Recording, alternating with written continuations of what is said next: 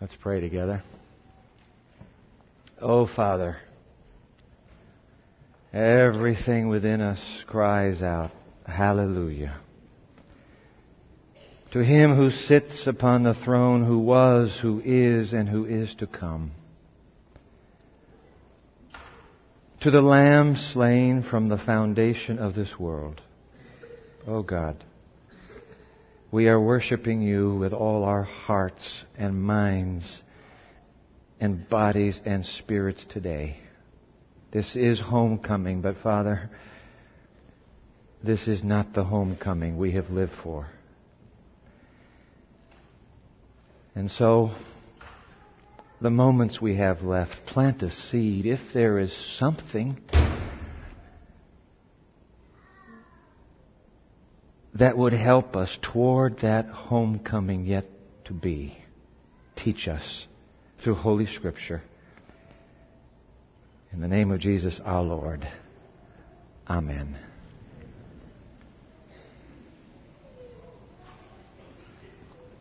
Last Sabbath during the second annual Passion Play here on our campus, a friend of mine made a comment that as I have been ruminating over it, seems to me to capture the essence of the cross once we find it,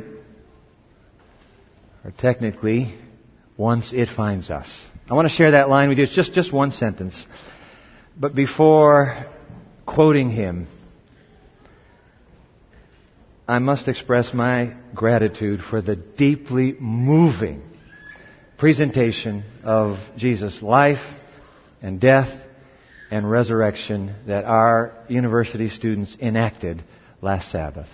Alumni, you would have been absolutely proud of them. It was an unforgettable experience. And I say deeply moving because I went back and saw the resurrection three times. Come out of the tomb again, Jesus. Let me just see this one more time. Ah, I tell you what, I have never been more proud of our students on this campus. 8,000. Some evangelistic estimates put it at 9,000. 9,000 visitors passed through this place and out onto the campus mall to relive the, the great passion story. And I tell you what, Mr. President, where you went, but I can't think of a more contagious witness for Andrews University to bring to this community and to bring to the world. And so you're, you're seeing some pictures on the screen right now. To the, to the eight Jesuses, and actually they call them Jezi, that would be plural. to the eight Jezi and to the scores of twelve disciples, and the dozens of thieves, and the Roman soldiers. By the way, our PowerPoint operator today, my PowerPoint operator, he is a third year architectural major here. He was one of the Roman guard at the resurrection. To all of them, to Ron Whitehead from the Center of Youth Evangelism and his student leadership team, to the hundreds of student actors and community volunteers, thank you all for the unforgettable Easter weekend you gave to us last weekend. Thank you very, very much. And by the way, if you thought it was cold this Easter. Just wait until next year when Easter comes. Easter comes at the end of March next year. Oh my. Those two thieves on the cross last Sabbath afternoon were not blue from dying, they were simply freezing to death. I'm happy to report, however, that all the thieves survived. And so, life goes on anyway. Last Sabbath, after introducing the Passion Play to the first three waves of visitors, about four or five hundred, then six hundred, another pastor took my place and I got to uh, follow through the processional myself, moving from scene to scene. Along the way, I fell in step with a friend of mine and in between scenes we were talking and he mentioned that he has seen Mel Gibson's The, the Passion of the Christ. And so I asked him, how did it affect you? And these are his words. I, this, this is a quotation now after watching what Jesus went through for me and realizing He'd have done it even if I had been the only sinner on earth, You do know that that is the gospel truth, don't you? Just one, just one. Oh, look at it. Hundred sheep, only one's lost, but the shepherd goes through that sacrifice. He said, look, at after watching what Jesus went through for me, I'd walk through a wall for him today. James Denney, the New Testament theologian, has written, I do not hesitate to say that the sense of debt to Christ is the most profound and pervasive of all emotions in the New Testament. End quote. I'd walk through a wall for Jesus now. The sense of debt to Christ. So, alumni, I want to ask you, university, let me ask you. So what are you going to do for Jesus after all he has done? for you. Open your Bible, please, to the Gospel of St. Matthew. The Gospel of St. Matthew, chapter 27. And while you're finding Matthew 27, did you know that there is only one stranger atop the summit of Mount Calvary that we know by name? Stranger. Now we know Mother Mary. We know John Boy. But one stranger. Only one we know by name. Tell you what, he never would have walked through a wall for Jesus until that fateful morning when he met Jesus for the first time. And after Friday, he would not only walk through a wall for Jesus, he would carry the cross for Jesus for the rest of his life. Open your Bible, please, to Matthew, the Gospel of Matthew, chapter 27. Just one line. This is verse 32. This would be the New International Version. And as they were going out, who's this they? Ah, oh, Jesus has just endured two scourgings. Bloody to a pulp. You don't need Mel Gibson to figure that one out. Bloody to a pulp. Surrounded by that hardened band of Roman executioners and the cursing, spitting rabble choking them in that narrow alleyway. And as they were going out, they met a man from Cyrene named Simon, and they forced him to carry the cross. So what do we know about this stranger named Simon? Please jot down with me the scant details that inspiration has given us because in the composite, we, we splash the details together, we get a composite commanding portrait I believe, of what God is calling alumni and students of Andrews University to embrace our portrait, all right? To help us uh, jot the, splash the colors on the canvas, we'll call our new study guide today the canvas. Would you please reach into your worship bulletin right now, pull out today's study guide. Listen, if you came with a few of you and one bulletin, I want you to hold your hand up. There, there is some material here that I I hope you'll take home and brood over. So just hold your hand up. The, the ushers are coming to you right now. Those of you watching on television, if you go to our website, I'll put the address on the screen, www.pmchurch.tv. Click onto the series, The Christ of the Passion, and then you want to find our teaching for today. This is part four of that series. Hast thou no scar? So click on to Hast thou no scar. I don't know how it works, but when you click there, just like that, you'll get a study guide, the very same one that we're going to be painting on together. So that way you'll have it and we can all worship at the foot of the cross together. All right? By the way, if you're just picking up this series midstream, we would, we would love to share with you uh, the scriptures teachings. This is part four, and if you'd like to get the whole uh, the whole series, there's a bulletin insert alumni in your bulletin with details on how to get that series to share with your friends. All right, what do we know about this stranger? Let's start filling in our. Let's start painting on the canvas. Brushstroke number one. We know his name. Would you write his name in, please? His name is Simon. We know his name. It's a it's a wonderful Hebrew name, Shimon. You've heard of Shimon Peres? Shimon. It means heard as in a prayer. Or it could be translated, My prayer has been heard. And one can wonder, maybe his mother was really struggling over his birth. Maybe she, maybe she wanted to have a birth period. And so she prayed, like Hannah. We don't know, but he's named, My prayer has been heard. Did he come from a devoted family? Pious Jews? Probably. When we find him, he's in an act of great devotion to the living God. He's, he's making his way to the heart of the majestic Passover celebration that Friday. In fact, he has come a long ways. We know the second detail painted on your canvas right now. We know his hometown. Let's put that on the screen. His hometown is Cyrene. And then would you put a little comma and write North Africa? So that'll trigger, uh, now just lock it in in your mind. It's North Africa, Cyrene. Now let's put a map up. Let's figure out where is this Cyrene of North Africa. You see that hump right there in the Mediterranean? That is present day Libya.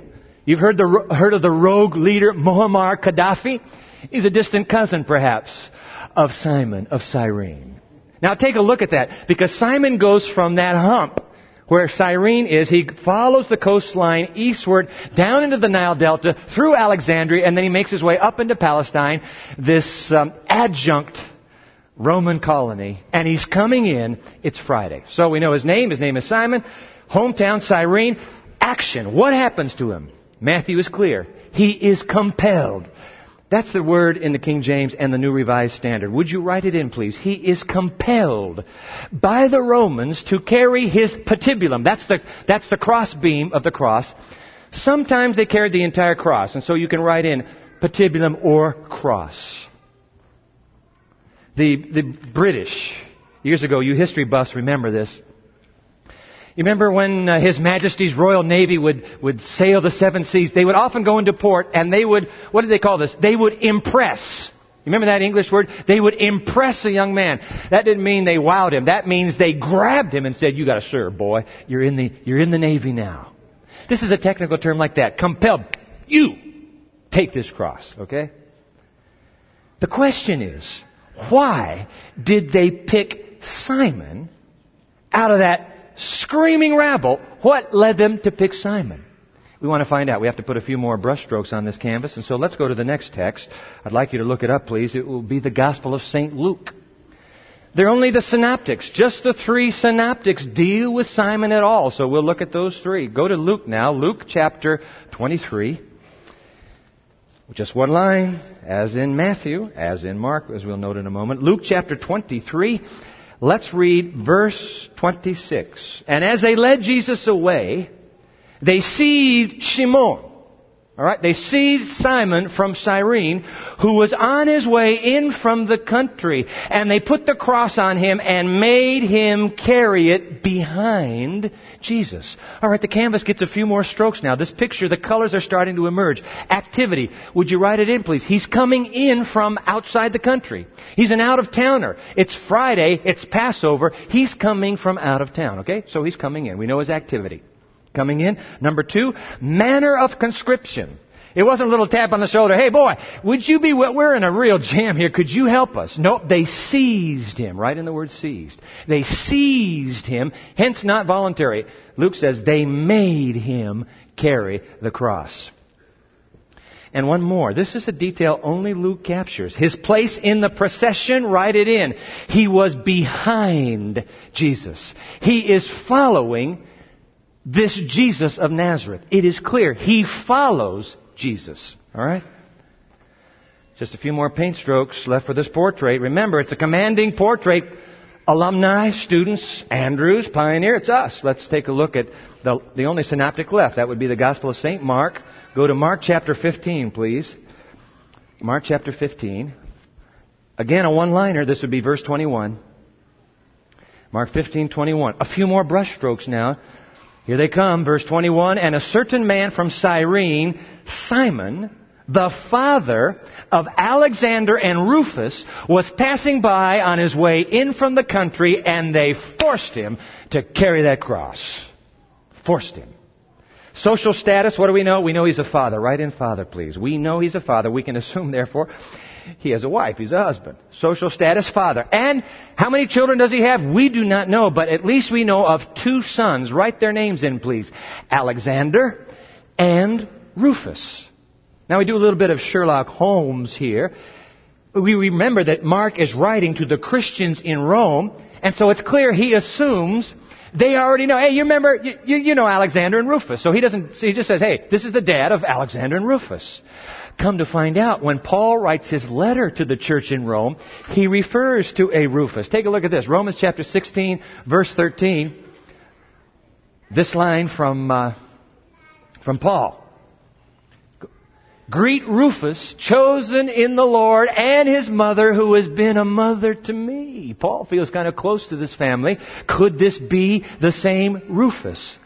Now, look at, there was a Jewish colony in the first century in Cyrene. It's a big colony. And in fact, so influential are these Cyrenian Jews that according to Acts chapter 6 verse 9, there is a synagogue in Jerusalem devoted just to the Cyrenian Jews. They had a little bit of oomph around that city. So who is this Simon of Cyrene? He has two boys. Could it be that Simon the Cyrenian sons were followers of this same Jesus of Nazareth. And here's the question. Were they followers at the time of Jesus' execution? And here's another follow-up question. Eh, did they tell Papa about this Jesus of Nazareth that they considered to be the Messiah? Fair questions. No answer. Nothing. That's all we have. Three synoptics. That's all that is mentioned of Simon. Well, we have, we have the three synoptics. I forgot to mention this. We have the three synoptics plus Mel Gibson plus desire of ages. Now, it's quite an irony, and I say this with no malice in my heart, but uh, it's quite an irony, particularly for those who are so vehement in their opposition to Mel Gibson's portrayal and so vocal in their advocacy of the Desire of Ages portrayal. I say it's an irony because it's uncanny how close the two track and parallel each other, exposing to us uh, details that you cannot find in any of the Gospels. You just find them in Desire of Ages and Mel Gibson's The Passion of the Christ. To the place where a physician of ours on Guam has actually compiled and listed all the unique details found in Gibson and Desire of Ages and not in the Gospel record. I found another one. Here it is. John doesn't say a word about Simon the Cyrenian. In fact, if all we had was John's gospel, you couldn't even invent Simon. Take a look at John. John chapter 19. This is also the crucifixion story from the fourth gospel written years later after the synoptics, as you know. John chapter 19. Take a look at this. Here's the story. It Begins in verse 16. John 19:16 finally Pilate handed him over to them to be crucified. So the soldiers took charge of Jesus. Here we go. Verse 17. Carrying his own cross, he went out to the place of the skull, which in Aramaic is called Golgotha. Verse 18. Here they crucified him, and with him two others, one on each side, and Jesus in the middle. Did you catch that? John has Jesus going the whole way to the cross, carrying it all by himself. But Mel Gibson and the Desire of Ages and other scholars have extrapolated from the four gospel accounts and have concluded that Jesus began his torturous Friday morning journey to Golgotha, stumbling beneath his own cross, but was simply too weakened from his scourging to be able to endure and complete that journey with the cross on the back. And so, Gibson has Christ falling several times on the way to the cross. In fact, I read this in Newsweek magazine. So real was the enactment that when, when the one playing Christ fell beneath the cross, it dislocated his shoulder. All right?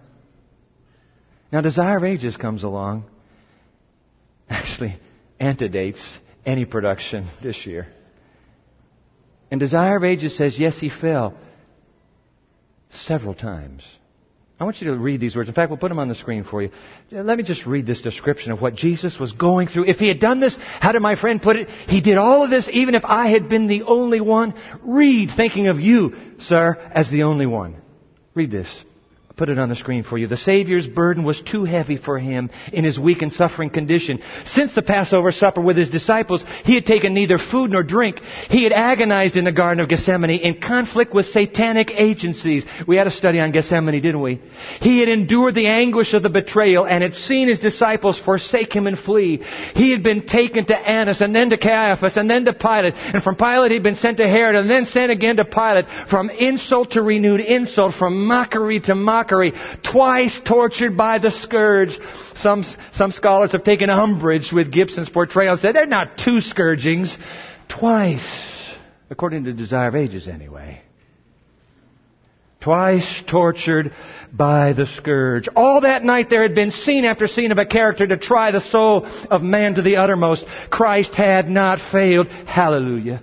He had spoken no word, but that tended to glorify God all through the disgraceful farce of a trial. He had borne himself with firmness and dignity. But when after the second scourging, the cross was laid upon him. Human nature could bear no more. He fell fainting beneath the burden. End quote.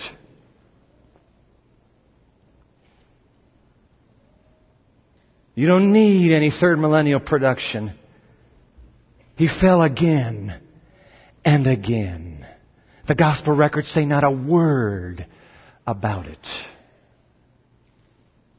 He fell again and again for you from me. Let's finish this Desire of Ages again on the screen. The crowd that followed the Savior saw his weak and staggering steps, but they manifested no compassion. They taunted and reviled him because he could not carry the heavy cross. Again the burden was laid upon him, and again he fell fainting to the ground. His persecutors saw that it was impossible for him to carry his burden farther. End quote.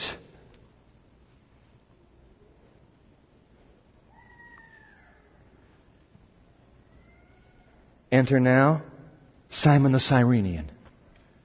Now we see it. Simon. Three scant gos- synoptic gospel brushstrokes, and now to kind of fill out the final hues of this canvas, Desire of Ages, on Simon the Cyrenian. You do have this in your study guide. Simon stops He's coming in from out of the country, minding his own business. Simon stops in astonishment at the scene, and as he expresses his compassion, he says something. He might go, ah, I can't believe it. Who is this? That's all that guard needed. He hears it, whirls around. You take it. Just like that. As he expresses his compassion, they seize him and place the cross upon his shoulders. Simon, here we go. Simon had heard of Jesus. His sons were believers in the Savior, but he himself was not a disciple.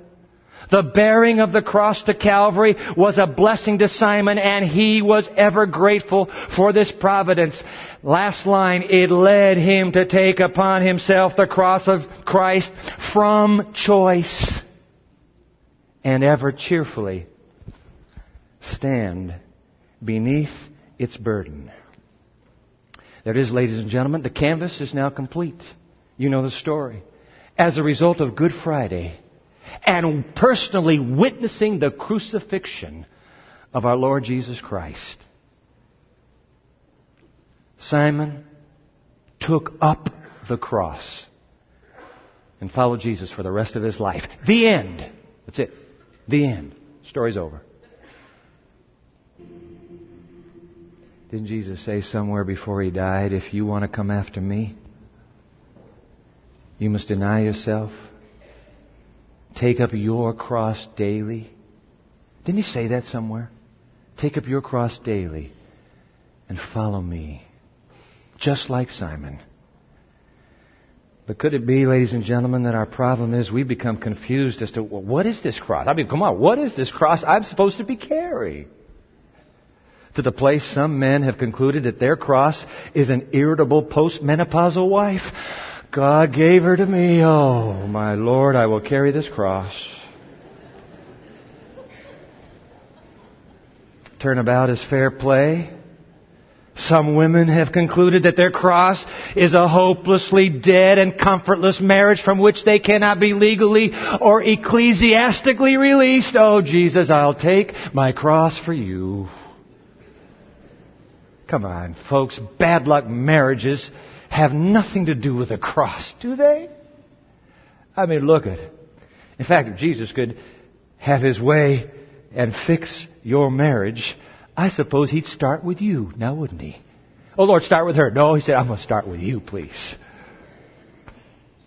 So what is this cross that Jesus asked me to pick up and take and follow behind him with? Could it be my financial straits and my economic misfortune? There are a few students at Andrews University are certain that's it. What is this cross? Would it be my professional failures? Would it be my occupational morass? Some people have concluded that their cross must be a terminal disease that has befallen them. Is that the cross? What is this cross that Jesus says, take it up and follow me? How did he put it? If any of you want to come after me, pick up your cross, yours. Deny yourself first, of course, and then follow me. What's up with this, this cross thing? Well, one thing is clear, my friends. However you want to interpret Jesus' line, what is clear, and would you write this in your study guide, please? You have to choose it. You have to choose it. You have to choose to deny yourself. You have to choose to take up your own cross. You have to choose to bear the cross of your choice and choose then to follow Jesus. Marshall Kelly sang it during Sabbath school. I'll take my cross and follow thee. That great song of his. You have to choose. The cross is something we choose. It is not something we got stuck with. And that's why this choosing begins, as Jesus is clear, with the intentional, proactive choice to deny ourselves. I must deny myself. I must deny my rights. I must deny my wants. You know what? We live in such a rights conscious society where people sue each other at the drop of a hat. It's hard to imagine Christians being willing to f- deny their rights and forego their just deserts, which, by the way, puts us awkwardly at odds with our Lord Jesus, now doesn't it? Who, guess what? De- is denied his lawful rights. He forwent his just deserts. And he allowed society and the church to nail him naked on that center cross. Not a stitch. Not even Mel Gibson could go that far. Not a stitch of clothing. Shame. John R.W. Stott in his ma- what I consider his magnum opus, his greatest book, The Cross of Christ. These are his words. We'll put them on the screen. You have them in your study guide as well. Self-denial is not denying to ourselves luxuries such as chocolates, cakes, cigarettes, and cocktails, though it may include this. Now, I'm not going to say a word about cigarettes and cocktails. I think you've already made your decision on that. In fact, I'm not going to say a, word about the other two either because there'll be a lot of alumni homecoming potlucks taking place this afternoon, and we'll just leave that we'll just leave that out. Chocolates and cakes. I mean, please, Dwight, we, we're, we're we've taken some time off from being the John the Baptist generation. All right, well, you get the weekend off, but after the weekend, don't forget, we're even attentive, aren't we, to what it is we consume so freely. All right. Self denial is not denying to ourselves luxuries such as chocolates, cakes, cigarettes, and cocktails, though it may include this. It is actually, Stott is writing, it is actually denying or disowning ourselves, renouncing our supposed right to go our own way. To deny oneself is to turn away from the idolatry of self centeredness. End quote. Simon the Cyrenian at the end of that morning could have cursed and at the foot of that cross and walked away and said, I'll never see you again. And we never would have heard of him again. But that solitary line from Desire of Ages reveals that what he was originally stuck with, he chose to embrace for the rest of his life. Let me put that Desire of Ages line back on the screen. The bearing of the cross to Calvary led Simon to take upon himself the cross of Christ from choice and ever cheerfully stand beneath its burden, end quote. Which means, look, look, look, your, your cross can be a rotten marriage. If you choose for the sake of loyalty to Jesus to bear it and to be faithful to your spouse in spite of little reciprocation, it, be, it will be your cross. Which means your cross can be professional failure if your choice to be faithful to Jesus places you at odds with the commands and expectations of your career superiors. So that you are fired or persecuted or harassed with the hopes that you'll leave this employment. Then it becomes your cross. Which means your cross can be that racial discrimination that has dogged your path and harassed your soul. If you will choose to embrace that unrightful, if not unlawful discrimination you are suffering from, you embrace it instead. It becomes your cross. Your cross can be that terminal disease if you choose to embrace the physical crisis as an opportunity to testify to your unshaken, unyielding trust in God, just like Job, though he slays me, I will go on trusting him. But the choice is yours. You see, the choice is not what is put on your shoulder. The choice is what is done in your mind. You have to choose daily how did Jesus put it? If any of you would come after me, you must deny yourself. You must take up your cross daily. And then you must come and follow me. It is a daily choice, is it not? Terry Wardle, in his book, The Transforming Path, observes the Christian life brings enormous blessing. But Jesus never once hid the fact that the Christian life would be demanding and costly. End quote. Which makes you wonder, doesn't it? If I'm not paying too much of a cost these days, if I'm not making that much of a sacrifice these days, makes you wonder, doesn't it? If I am really denying myself and carrying a cross at all, at all, for Jesus. Am I? I mean, come on. What's the, come on. What's the cross you're bearing? What is the cross you are now bearing? Self-denial? What are you sacrificing? To follow Jesus. I mean, look at you. Look at the alumni here of Andrews University. Look, look how successful your career has been. Wonderful children, lovely, plush home, successful, plush retirement, abundant investments, picture of health. You're living a life of relative ease. Hard worker, savvy investor, bright mind. Come on, be honest. You don't even have a cross you're carrying for Jesus, do you? I want to tell you something. It's that do you that I have been wrestling over myself. I mean, come on. Do you really have a cross? That you've chosen? That you've chosen? Do I? What triggered my brooding was a poem I came across this winter written by the great Christian missionary to India, Amy Carmichael. I want to conclude with this poem. She entitled it No Scar so that you'll never forget it. It's, it's at the end of your study guide. You have to follow along. Read the words. Look at the screen. It'll be on the screen as well. No scar. She writes, Hast thou no scar? No hidden scar on foot or side or hand? I hear thee sung as mighty in the land. I hear them hail thy bright ascendant star. Hast thou no scar? Hast thou no wound? Yet I, Jesus speaking, yet I was wounded by the archer, spent, leaned me against a tree to die, and rent by ravening beasts that encompassed me. I swooned. Hast thou no wound? No wound? No scar? Yet as the master shall the servant be, and pierced are the feet that follow me. But thine, thine are whole. Can he have followed far who has no wound nor scar?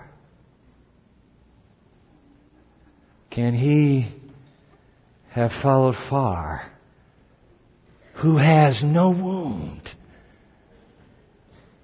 no scar?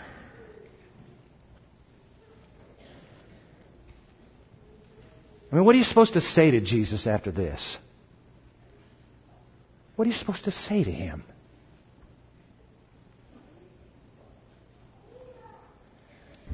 Almighty God, we come before your throne today. Father, thank you so much for the blessing of being together again, reuniting with friends, loved ones, people who've changed, helped change our lives. Father, many years ago you sent your son to fall beneath the cross as he carried it to die for us. Father, I pray that he did not die in vain, that today and each moment that we share the passion that he shared with us then. Release us, Father, from our burdens in our hearts and our minds. Let your spirit change our hearts and our minds, Father, that we can be a witness for you. Help us to lift our cross. And glory be to him who can keep you from failing or falling and bring you safe to his glorious presence, innocent and happy, to God, the only God, who saves us through Jesus Christ our Lord. Be the glory, majesty, authority, and power which he had before time began, now and forever. Amen.